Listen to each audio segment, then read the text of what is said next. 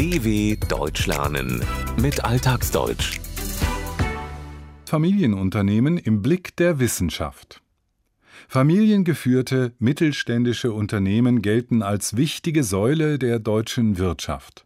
Das Wittener Institut für Familienunternehmen begleitet sie nicht nur wissenschaftlich, sondern auch forschend. Mittelständische Unternehmen gelten als eine wichtige Säule der deutschen Wirtschaft. Ein Großteil von ihnen wird als Familienunternehmen geführt. Familienunternehmen können von einer Einzelperson, aber auch von einer überschaubaren Anzahl von Personen geführt werden, von denen wenigstens einer, der Eigentümer, auch das Unternehmen leitet. 2016 lag der Anteil familiengeführter Unternehmen bei 91 Prozent, so die Berechnung des Zentrums für europäische Wirtschaftsforschung ZEW. Entgegen ihrer Bedeutung spielten Familienunternehmen in der wirtschaftswissenschaftlichen Forschung in Deutschland lange Zeit keine Rolle 1998 wurde an der Universität Witten-Herdecke in Nordrhein-Westfalen das damals erste Institut für Familienunternehmensforschung gegründet. Nach einer Anschubfinanzierung durch die Deutsche Bank, die das Geld zur Gründung bereitstellte, ist das Institut seit 2005 selbstständig und heißt seitdem Wittener Institut für Familienunternehmen, kurz WIFU. Finanziert wird es von einer gemeinnützigen Stiftung, hinter der Unternehmerfamilien stehen. Das WIFU ist tätig in der Lehre, in der Forschung, bietet aber auch regelmäßige Informationsveranstaltungen für Mitgliedsunternehmen und Unternehmerfamilien an. Ein nicht unwichtiges Thema, was geschieht, wenn ein Generationswechsel ansteht, für den einen oder anderen Familienunternehmer kann sich dann die Existenzfrage stellen, wenn niemand aus der Familie den Betrieb weiterführen möchte. Das Institut steht auch bei anderen Fragen beratend zur Seite. Professor Dr. Tom Rüsen, geschäftsführender Direktor des WIFU, erklärt, wie man sich das vorzustellen hat. Wir schauen uns an, wer sitzt denn da an Eigentümerfamilie, wo im Unternehmen, in einem Aufsichtsgremium, wie sind die Anteile verteilt, welche Rollen kommen Töchtern zu, ja, was ist mit angeheirateten Familienmitgliedern. Und wenn Sie das ein bisschen untersucht haben, dann bekommen Sie sofort ein Gespür, wie tickt die Unternehmerfamilie. Und wenn Sie die Unternehmerfamilie verstanden haben, dann haben Sie auch die DNA des Familienunternehmens verstanden. Um ein Unternehmen und seine Strukturen zu verstehen, werden einige wesentliche Fragen gestellt. Dazu gehört etwa, welches Familienmitglied welche Position bekleidet, wo sitzt, eine Möglichkeit ist, ein gewähltes Mitglied im Aufsichtsrat zu sein. Der Aufsichtsrat ist eine Art Kontrollgruppe eines Unternehmens, ein Gremium. Wichtig für die Betrachtung der Struktur ist auch die Machtverteilung. Diese leitet sich unter anderem ab von der Aufteilung der Kapitalbeteiligung, des Anteils. Wer Aktien eines Unternehmens erwirbt oder sich mit einem vereinbarten Betrag an ihm beteiligt, gilt als Anteilseigner. Er ist ein Gesellschafter, Teilhaber eines Unternehmens. Neben diesen Faktoren spielen aber auch Familienbeziehungen eine Rolle, beispielsweise die Rolle angeheirateter, also von Personen, die durch Heirat von außen in das Familienunternehmen kommen. Sind alle Fragen geklärt, so Dr. Tom Rüsen, bekommt man ein Gespür dafür, wie ein Familienunternehmen tickt.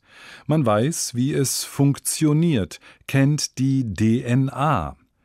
Die Abkürzung des englischen Begriffs Deoxyribonucleic Acid steht für die menschliche Erbinformation und wird in der Alltagssprache auch als Synonym für die Essenz, den Kern von etwas verwendet Regelmäßig stellt das WIFU den Unternehmen seine Forschungsergebnisse zur Verfügung, und zwar so praxistauglich, dass die Unternehmerfamilien jeweils ihre eigenen Schlüsse ziehen können.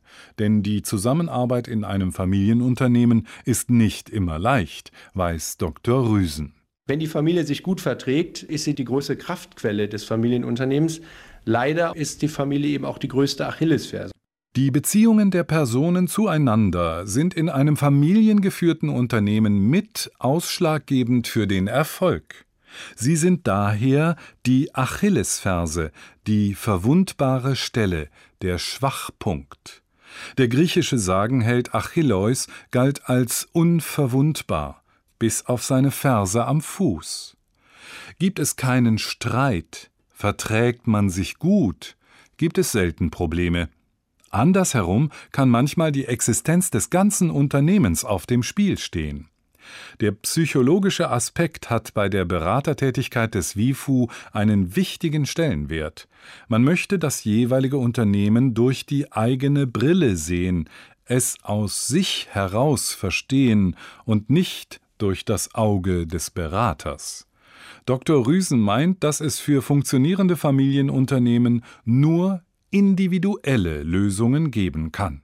Da reicht ein betriebswirtschaftlicher Blick alleine nicht, auch ein juristischer Blick reicht dort alleine nicht. Deshalb haben wir hier in Witten eben zusätzlich neben der betriebswirtschaftlichen und juristischen Perspektive die familienpsychologische Perspektive eingeführt. Und dadurch sind wir tatsächlich weltweit auch einzigartig aufgestellt, weil wir hier in Witten versuchen, das Familienunternehmen erstmal durch die Brille der Unternehmerfamilie zu verstehen. Neben der forschenden und der beratenden Tätigkeit führt das WIFU auch regelmäßig Befragungen durch, um zum Beispiel herauszufinden, welche Probleme die Unternehmer bewegen. Dabei stößt das Institut manchmal auf ungeklärte Fragen. Dr. Rüsen nennt ein Beispiel. Ich habe immer wieder die Frage gehört, wie können wir eigentlich unsere Gesellschafter auf die Gesellschafterrolle vorbereiten. Also diejenigen, die Anteil am Unternehmen erben, aber vielleicht gar nicht in die operative Rolle hineingehen. Und da haben wir festgestellt, da gibt es gar nichts zu dem Thema. 2013 führte das Wittener Institut zusammen mit der Wirtschaftsprüfungs- und Beratungsgesellschaft PricewaterhouseCoopers eine bundesweite Studie zur Gesellschafterkompetenz in Familienunternehmen durch.